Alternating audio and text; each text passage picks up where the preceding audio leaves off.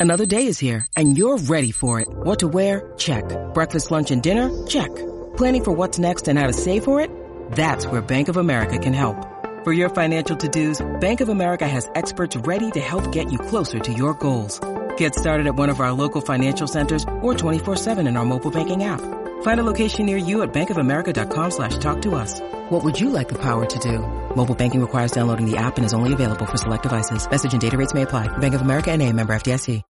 When you need mealtime inspiration, it's worth shopping Kroger, where you'll find over 30,000 mouthwatering choices that excite your inner foodie. And no matter what tasty choice you make, you'll enjoy our everyday low prices, plus extra ways to save, like digital coupons worth over $600 each week. You can also save up to $1 off per gallon at the pump with fuel points. More savings and more inspiring flavors make shopping Kroger worth it every time. Kroger, fresh for everyone. Fuel restrictions apply. The following is a Podcast One Minnesota production. For those who simply can't get enough talk about the Vikings, we present Bonus Chatter. Bonus chatter about your favorite team that's unscripted, unfiltered, and uninterrupted. This is another edition of 1500 ESPN's Purple Podcast. Hello, and welcome to another episode of the Purple Podcast. Matthew Coller and ESPN's Courtney Cronin inside the TCO Performance Center, and we have just watched the pads popping and clicking and making Ooh. many other noises. Listen to all these these it adjectives. Will those be adjectives? Those would be adjectives, Yes, yes. would be. English Oh, man. major were you? no journalism major. Not the same thing. Definitely not the same thing. Uh, so the pads were indeed on for the Minnesota Vikings at the fourth day of training camp. Fifth day? Fifth day. Fifth day of training camp. Third for the veterans. I will get this set up properly at some point.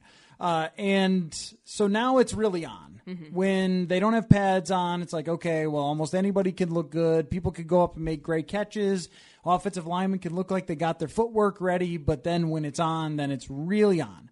So, what we're going to do is just run through three things each that stuck out to us through these first five days, but especially now that the pads are on, what we're going to look for going forward. And the place I want to start is Kendall Wright, who we talked about a little bit in the bold predictions episode, wondering where he was going to fit in.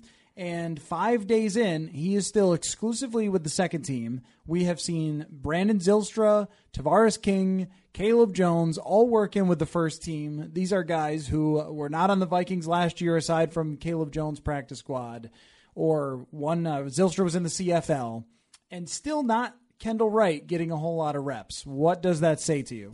Says to me, Kendall Wright is exactly where he was in minicamp and in OTAs, far behind and in a place that they didn't expect him to be. I mean, this is a guy that they thought was the number three receiver. You know, he's a, primarily a slot guy, which I think probably hinders him just a little bit because you don't know what what else you can do with him. Um, in this type of offense, I just think they're so loaded.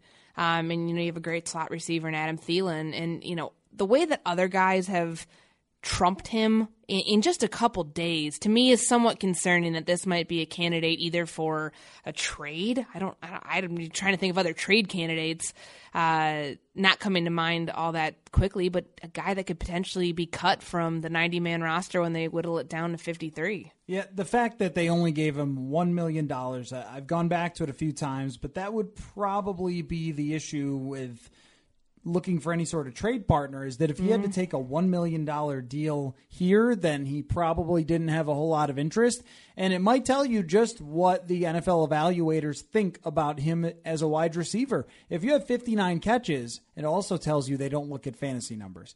Because if a guy had 59 catches and they only judged it on a 1 to 100 ratio, did you have 1 or 100 catches, then he would get a lot of money. Yeah. Because we've seen other guys that had 50 something catches. Sammy Watkins had fewer than 40 catches, I believe, last year, mm-hmm. but And then- a huge payday. Yeah, and I I think with Kendall Wright too. I mean, you take a look at the offense he was in last year. We were talking about this at practice. It's very much a small sample size of just really an indictment of how bad the Bears' offense was.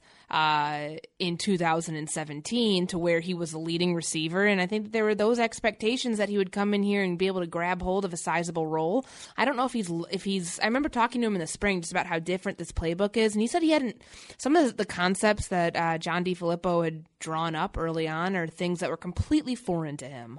Uh, guy's been in the league for six years. You don't want to hear that as an offensive coordinator that you haven't seen, you know, I mean, I'm sure the crossing routes and some of those base concepts are the same, but the fact that he couldn't grab hold um, of that early on is concerning. And makes me think that he's slipping further down the uh, you know the competition chart as it stands. So let's make the depth chart out right now. Okay. Who do you have as the Vikings wide receivers? Do you have Kendall pulling it together and making it, or does he not? And an, I, I don't have him making it right now. No. Another side note is just that Mike Zimmer said beyond the three, Treadwell's going to be on the team. Yeah. They're not going to let him go. Beyond that, special teams will be a big deal in decision making, and Kendall Wright is not a special teams guy. No, and a guy like Stacy Coley could potentially be. I mean, that's where you know you anticipate he's doing a lot of work out there in kind of limited capacity since he's been battling through that apparent groin injury. Um, you know, I think Coley makes it. I think Zylstra for sure. Uh, as I'm saying this right now on July 30th, there's still a lot of time in camp, um, and you know, I guess if I'm going for that uh, number six spot, you know, if Kendall Wright's out, maybe a guy like Tavarres King for now, maybe someone. I'm trying to think who else. At this moment, I would agree with you. Yeah, I, I, he's nobody. I mean, Winicky, no.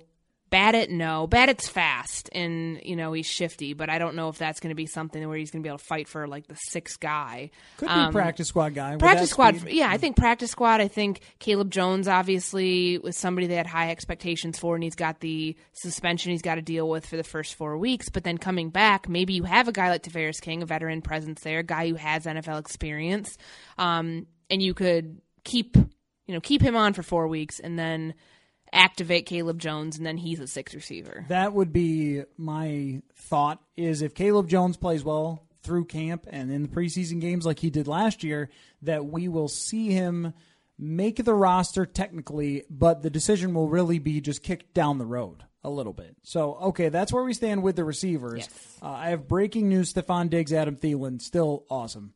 They- Yes. They've just been so much better than everyone else. You can see it. It's not close. Like just how talented these guys are shines on a day to day basis on the practice field. Yeah, it's pretty it's pretty amazing and I think that their level of play elevates that entire group.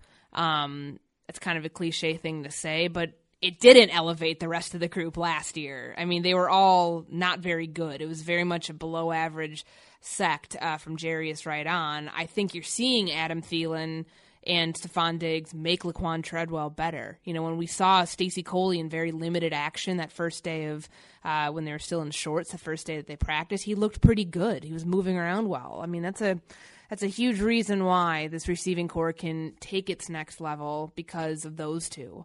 Um, my bold, not bold prediction, I guess my first observation. Bullet uh, points. Bullet Bullet point uh, observations. What is your number three? I've been looking at actually as my the number three uh, receive number three running back role has been something I've zeroed in on uh, in the early part of camp. Um, there's some competition there with the younger guys that I think is really intriguing because you have two different types of backs in uh, Roc Thomas and Mike Boone. Um, Mack Brown, I, I feel like we forget to talk about him. I mean, he you know, he's just right now he's just a guy, and if I had to put it out there, just given the reps we've seen in Rock Tom, or excuse me, Mike Boone moving, mixing in a little bit with the ones on Sunday and on Monday, that's that's pretty good sign. And for me, I'm wondering, okay, what are they exactly looking for from the number three role? I mean, we talk about change of pace and, you know, a guy who can, you know, do a number of different things like Jarius Wright did is, you know, kind of being that explosive guy who can catch a pass out of the backfield. Do they have that in Mike Boone or Roc Thomas? Um, I believe that they do. And I think we've seen a little bit of that early on. And that's only going to be you know, one of the battles that you continue to see progress through camp and probably become one of the more intriguing ones, just given they need some one they need a different element. They know what they have in Cook. They know what they have in Murray. How they figure out what that looks like, I think that's gonna be a few more weeks away. I think it's obvious that Roc Thomas is the best running back I've ever seen.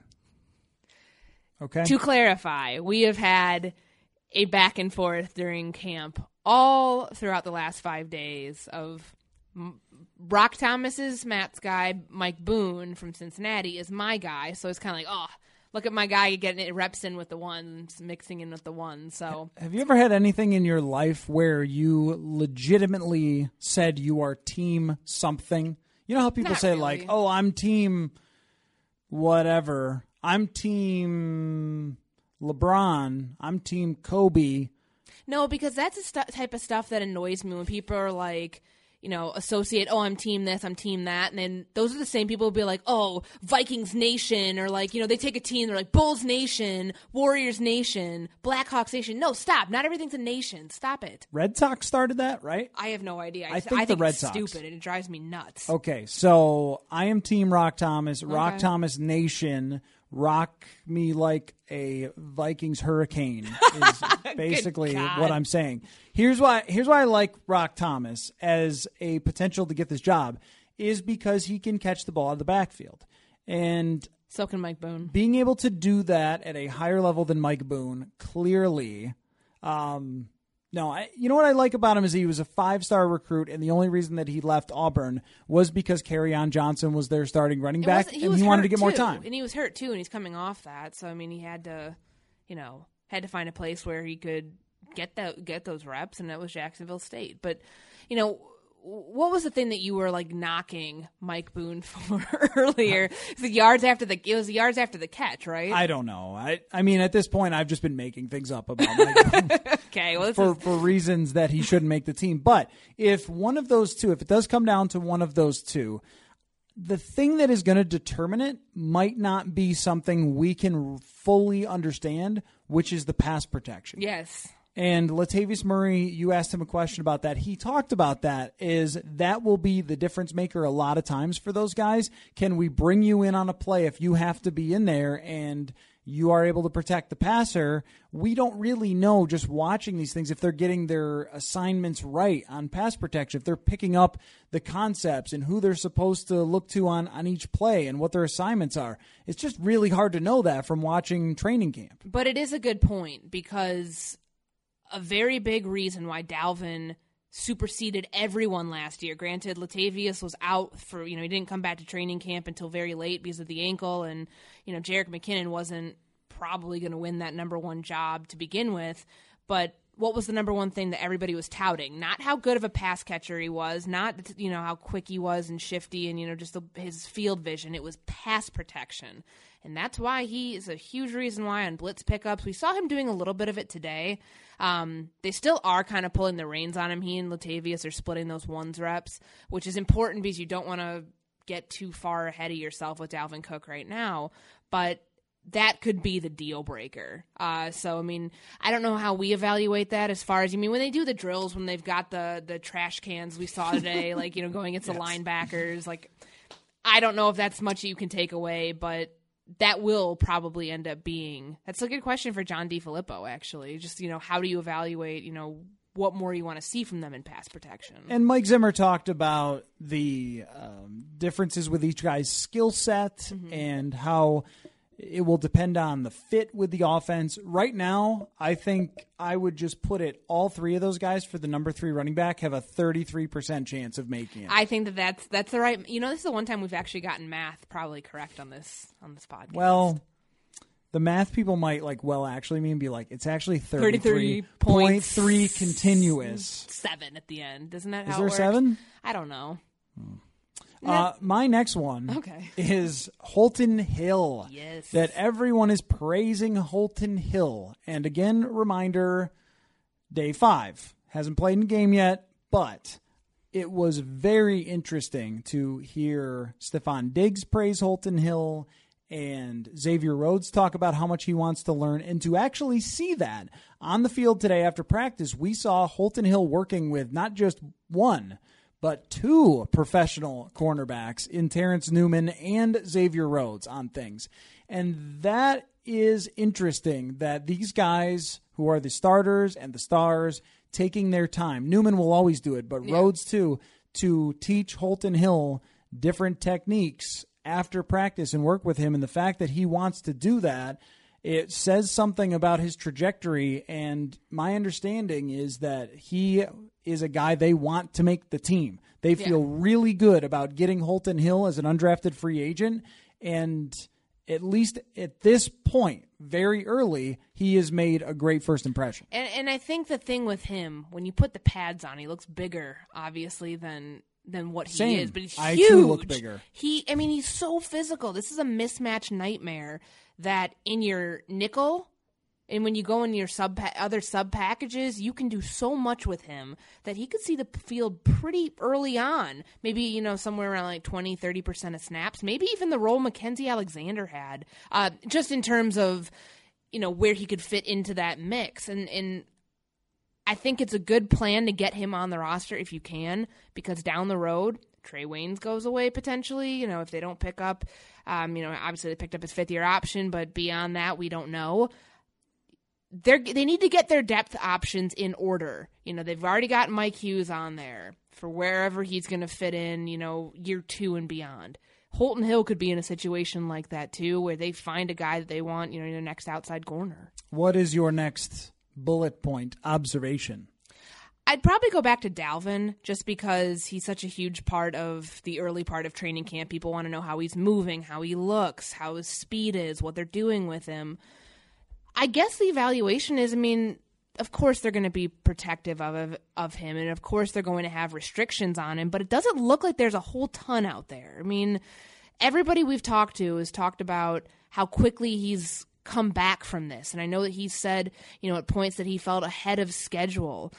I am going to be looking pretty closely once they get into more team stuff. We didn't see a whole ton of 11 on 11 during the first day in pads, but how he's able to, you know, move through the various situations and you know like you know his field vision hasn't gone anywhere but th- with an offensive line that's kind of sus on the right side um how he's able to navigate that because that was kind of the sweet spot for him last year before he got hurt. That was the area where, you know, is he now going to be moving to the left? And I mean, where what is he over what is he compensating for in terms of that? Because do they really want him to be as active in pass protection, knowing that it could potentially get hurt again? Um, do, where do those duties go? I mean, I'm kind of thinking more probably down the line, but it's just so early that you know he's looked good. It was people ask about him a lot, and I mean he's looked good. There's not much more you can say right now. How that progresses throughout camp and where Latavius Murray fits in, because right now they're splitting ones. It was really important for Latavius Murray to come back. Yes. They worked to get that restructure done for a reason. They needed Latavius Murray to be the sure thing that they knew was not only a proven veteran who can run the ball successfully, but do the pass blocking. He can catch the ball in the backfield just fine. He didn't yeah. do a ton of it last year, but he can. And the thing that stands out about Latavius Murray is how intelligent this person is. He is the perfect guy to have around Dalvin Cook. That the Minnesota Vikings organization brought Cook in with character concerns, and now those seem laughable that that he was a guy that they were worried about how he was going to adjust and what his attitude might be and the people around him and would he be a problem. Now all of it was justified leading up to that if you look back at his history but now it's a completely different situation in part I think because of who they've put him around. And with Latavius Teddy Bridgewater played a role in this Case Keenum played a role Terrence in this. Newman. Terrence Newman absolutely. But Latavius is the guy who's in the room with him all the time I think it was really important, not just for the on field stuff to have a proven running back, but also for the off field stuff too, to have a guy there who played a major role in his progress in his first year. Yeah, and I think a lot of those concerns went away so quickly at the beginning of last year that you could already tell the impact that guys like Murray, McKinnon had on him. Because really, after you know, after week one, the Monday Night Football opener, and he exploded and broke all Adrian's records. I mean, you didn't hear any of that stuff brought up ever again. Yeah. Um, number three for you. So number three for me is the offensive line. Okay. I had the pleasure of seeing Rashod Hill throw up all over the place. I'm sure that that's uh, that was a pleasant experience. It was not. Um, so he has been in and out, and then today had no pads on and was just watching. There's plenty of time for him to get the fluids back up to par and be ready to get back out there. But that means that Brian O'Neill has been taking the first team reps. Today, I was watching O'Neill pretty closely go against Everson Griffen. It looked to me like they weren't asking O'Neill on any of their plays to go one on one with Everson. It was yeah, because it was a, who was a tight end out to his right. Uh, Morgan, Morgan was there. most times, Rudolph like, was yeah. there. There were a lot of times where they did moving stuff, where they would look like they were zone blocking, and maybe it was a play action or something like that.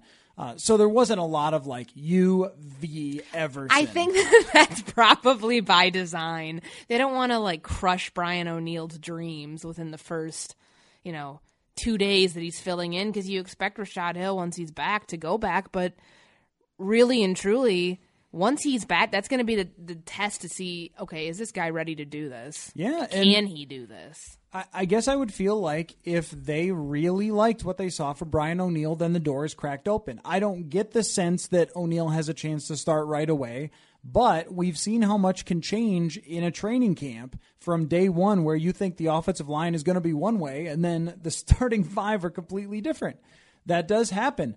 Uh, but with Pat Elflein out, everything has been shuffled around. We've got Tom Compton, Danny Isidora mixing in. Those two are the backup guards more likely than not. And then uh, you know you have your usual Riley Reiff. Mike Remmers is playing guard exclusively. Yeah, so he has not moved guard. out at all to.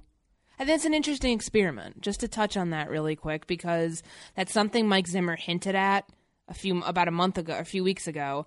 That yeah, that's probably where he's going to play, but they haven't even attempted to put him back out at right tackle when Hill went out to see okay, Tom Compton can stay at, at left. Um, Danny Isidora could go at right. So that to me tells them that you know they like him at guard and maybe that they think that that's their best way to do damage control. Yeah, I think that they are set, dead set on having Mike Remmers play guard. But we will see with the way things move around. The one concern I might have about this offensive line that goes to the top of the list that I didn't have a few days ago is Pat Elflein. I think Pat Elflein is a franchise type offensive lineman who will be here for a very, very long time. I think he's going to be a 10 year NFL player that fans have his jersey long term. For this very moment, and for starting the season off with DeForest Buckner and Mike Daniels, week one and two. And uh, what's his name? Um, who was the other? Solomon Thomas is in there too. Yeah, I mean they're really right. They right they they are facing Arik Armstead. Yeah, God, they've got a huge defensive. They line. are facing some great defensive linemen to start the league or to start the season. And he said that he couldn't really lift weights in the offseason, which means a lot of catching up for Pat Elflein. And I'm starting to wonder how far along he's going to be one month from now, if he's going to be up to 100%. Because we remember Latavius Murray got on a field in week one, two, and three last year, but he was not good. And he was not up to where he could really He play. wasn't good until the Baltimore game. That's week seven. It takes a while to get back from, an the ankle surgery. and from the shoulder. for him to have both of those spots, we didn't know about the shoulder, and now we do about the surgery.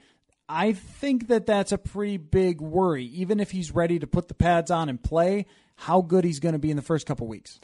And he's talked about you know perfecting that communication with cousins and you know being in the meeting room and what those guys can do to you know work on the center quarterback communication you can't do it until you're out there. I mean, there were times last year where Case Keenum had talked about that when Elflein went down and when he'd have to have Berger slide in. And, you know, obviously Joe had played the position before, but it's still different. And, mm-hmm. you know, even on Sunday, I remember uh, Cousins in 11 on 11 or on the far side of the field so we could see and hear pretty closely. And he's like, bad snap. And it was an Elf, it was an Easton snap. And then, you know, this was the same situation that we saw earlier in, you know, the preseason and the offseason where he kind of in a backwards way might have thrown Nick Easton under the bus saying, you know, he's a Harvard guy, you know, he's just so smart, he's snapping the ball so quickly. That communication is is not there. And and it's probably a good thing that they're going to move him back over to left guard once Elflein's back, but what's your contingency plan because yeah, it seems to be working right now, but it's not a consistent thing with Easton and Cousins. I don't get the sense they really like Easton at center anyway. I mean, it's, they didn't last year. Was that's kind of the indictment, right? Like that they wanted him to move over to left guard, and they liked a rookie to start. You know, the second rookie in franchise history to start week one. And unless I'm making a mistake on what the offensive line looked like, when Easton or when Elflein got hurt for a game, they moved Berger over to center. Late in the season, at- yes, because yes. Easton went out week 15. He got hurt, in, or 16. He got hurt against Green Bay. But I want to say at least was there- Carolina. I think Carolina, Elflein was surprisingly out, yes, yes. Remmers was out too. and they moved Moved Easton Berger over to was- center. Easton, I think, played at least one game at center last year, right? I don't think he did. Okay. Maybe in the preseason. In the preseason, In the preseason, yes, did. but I, Yeah. I, I know they had so much shuffling down the line, which is exactly what you want to avoid here. I mean, this Mm-hmm. is forget. Hey, you didn't draft an offensive lineman at thirty. We're now factoring in, hey, you're injured guys that you that you were, you know, told by the training staff here and by a lot of other indications that, hey, these are going to be ready week one. They might not be, at least at this rate. Granted, we know, you know, we're we're told that Elflein's thing is not going to keep him out much longer, but mentally keep him out essentially for you know getting back to where he was. I mean that's the hurdle. Physically he could be fine going back in there. It's just the communication aspect. I saw him with Mark Uyema yesterday, uh, just working on kind of you know just you go you know from the length of the fifty all the way down to the end zone, working on some you know quick snaps. Um, if, if that's that's the most I've seen him do. I would expect him to be back just based on what everyone has said within, you know, maybe next week. Sounds like it. I mean, he can be this week. activated at any time. So if he does come back pretty soon here, he's got a lot of time to get ready. It's just everyone else has spent the entire offseason getting ready, and he's going to have to do that on the fly. That could be tough. What is your number one? My number one's Anthony Barr. Uh, this is something we've been watching since the spring of where he's going to fit into this defense this year. Uh, I've been watching him doing some pass rushing stuff, working with the defensive linemen, uh, just going through some, you know, some the bag drills and playing patty cake is what it looked like. I think he was with Stephen Weatherly or might have been with Danielle Hunter. Um, anyways, his role's changing. It's inevitably going to change. They want the five down look. It, makes them more versatile. And I think to a point that you brought up months ago, big picture wise, this is part of the defensive line rotation. It's not talking about potentially putting him at defensive end, but sending in five guys, um, you know, on, on specific downs and what Barr could do to potentially alleviate some, you know, other matchups. And you know, as Everson talked, Everson Griffen talked about, you know, with where guys are getting chipped, it might free something else up. That's going to be an important role not only for him in his contract negotiations, which are inevitably going to happen since nothing's been done, and maybe they do want to see those sack numbers and and if they want to pay him a high end price that he wants, then that's him getting to the quarterback. But it's going to help this defense, I think, stay fresh and be more effective at getting that pass rush that was completely non existent the last part of the season. So I can't decide whether this is Mike Zimmer trying to talk a lot about Anthony Barr rushing with five men five men down and try to get us all to write about Anthony Barr pass rushing more or if it's an adjustment that he's going to make because they didn't pressure the quarterback enough at the end of last season. I don't know. Zimmer doesn't really throw curveballs like that. I don't think that he plots out his media strategy, but you could see it happening where it, this happens in every training camp. They sort of want to try something out, and everyone writes about it. And We talk a lot about it, and then we get to the regular season, and it, it's status quo, and they don't want to try something different. Zimmer has always been a guy that adapts a lot and changes from year to year. And that's where I could see him looking at Anthony Barr's skill set and the effectiveness, not with sacks, but with pressures and QB hits, that he has been good in those areas when he, per rush, he's only rushing about 10% of the time. But when he's done it, he's gotten after the quarterback pretty effectively the last two years. So maybe Zimmer does look at it and say, okay, well, let's see how he does off the edge against defensive linemen or offensive linemen. And if he performs pretty well there, then we will try that in real games. I think this is the time to do something like that. It's been a little rough, uh, just in the early part for Anthony Barr going up against offensive linemen. And as we saw today, I mean, it's a little bit different than tight ends who don't want to block you. The one on ones, it was not the same look for him as it was for some of the more experienced defensive ends. But for a guy, you know, in his fifth year of his NFL career, I mean, this is an important aspect to to have in your repertoire. I think it makes you more valuable, and he's not, you know, he's finally. He wasn't drafted to rush the passer. He's drafted as a 4 3 linebacker. But now he could potentially, who knows, maybe one day take on the role of a Bruce Irvin where he's constantly being sent in. Who knows? Yeah, I could see that. Dont'a Hightower, Hightower is the other example of a guy like that. Um, before we wrap up, Kirk Cousins. Yeah, forgot about that guy. What have been your very, extremely, absurdly, ridiculously early thoughts? Throws a hard Kirk? ball. I can hear that thing. I mean, he's very accurate, and I think the, his release, watching that, is so much quicker than the way Keenum got the ball out, which I know is a, probably the wrong sample size or you know wrong example to use, but that's what we were conditioned to last year with uh, the 2017 Vikings. So for me, it's been watching him, you know in a way, it's you're so you're f- so far back. I mean, watching him progress through his reads. I mean, there were certain ones. I think it was when we were on the closer field where you could tell, like, you know, why did you hit Thielen or why did you hit Rudolph for like a two yard gain? Um, I don't know if you can take too much away from that, but for me, early on, it's seeing up close. Okay, how does this guy actually throw the ball? You know, how does it come off his hand that's different than the way it came off Keenum's hand? What's that like for receivers? Are they adjusting to it more? Are they adjusting the route more? Is it do they have to have more body control when they, um, you know, are, are catching a pass from him? Um, I think all those things are relative, and, and for me, it's gonna be you know I asked Joe, I asked uh, Riley Reiff about it too, which is kind of you know just I have binoculars, so I'm like watching the huddle and I'm watching how quickly these guys are moving in and out of the huddle, and that's something that you know when we're talking about the leadership aspect of making sure all 11 guys including yourself are on the same page he is moving pretty quickly which the speed of which the speed at which they were doing things here when he first got here in april was he was very far behind what about I you have definitely been impressed with the arm. It's not Sam Bradford who has the all-time training camp arm. I mean,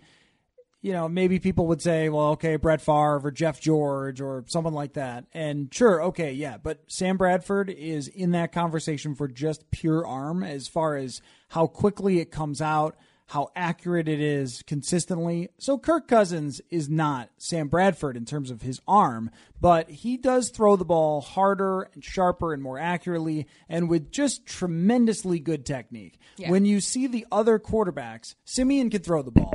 But when you see Kyle Sloter, Peter Pujals, who is actually a person who gets a jersey and gets to come out and throw some footballs. He's a camp body. He He's won't be yep. here in a few weeks, but he's a camp body. Right. And when you see them throw the ball and then you watch Kirk throw the ball, it is a very significant difference. So I've been impressed with just how he throws it. Same with you. And, and on that note, too, just to interrupt, like someone asked me on Twitter, I'm looking at it right now. Siemian, by all accounts, has looked pretty good. Yeah, I think so. I can see why he was a starting quarterback at one point. Definitely. He definitely has a NFL starting quarterback arm. It's mm-hmm. not quite as good as Cousins, but it's good. I mean, he is a talented quarterback and he looks way better than Case Keenum looked last year, mm-hmm. which tells you a lot about trying to analyze guys at camp because if you had told me this far into camp last year that Case Keenum didn't make the team, I would have said, "Okay, yeah, I buy that." He looked that bad to start camp last year. And Siemian looks good. It's just we know exactly where they stand, that Kirk is far and away number one. With him doing you know, processing things and getting from one read to the next, there is some hesitation there with him that I've seen when you're running the 11 on 11 drills. We're just so early in those 11 on 11 drills, and it's the number one defense in the NFL with everyone coming back. So I don't think he's going to look great. But if there's one thing to see for him is just how quick he gets through those reads as we go along. In the preseason games, they'll run Yeah. out some of the stuff. Because it's hard to tell that stuff in practice. Like, it is. And as we go along, though, what we even saw from Sam Bradford last year, being fully comfortable with his playbook that he and Pat Shurmur worked together to design, essentially, what we saw was by the night practice, which is toward the end of official training camp, Bradford was on the same page with everybody. And that would be my expectation for Kirk Cousins. yeah, I think that's fair. I think you give him, and we have a night practice coming up. Looking at my credential right now. Um, looks like there's only one right now. The joint practice with Jacksonville is the last. That's a, the end of training camp. Players But- love those.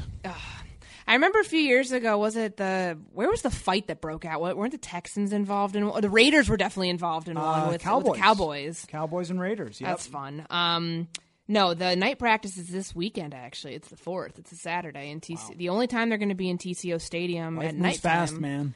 Five days in, only what twenty days to go.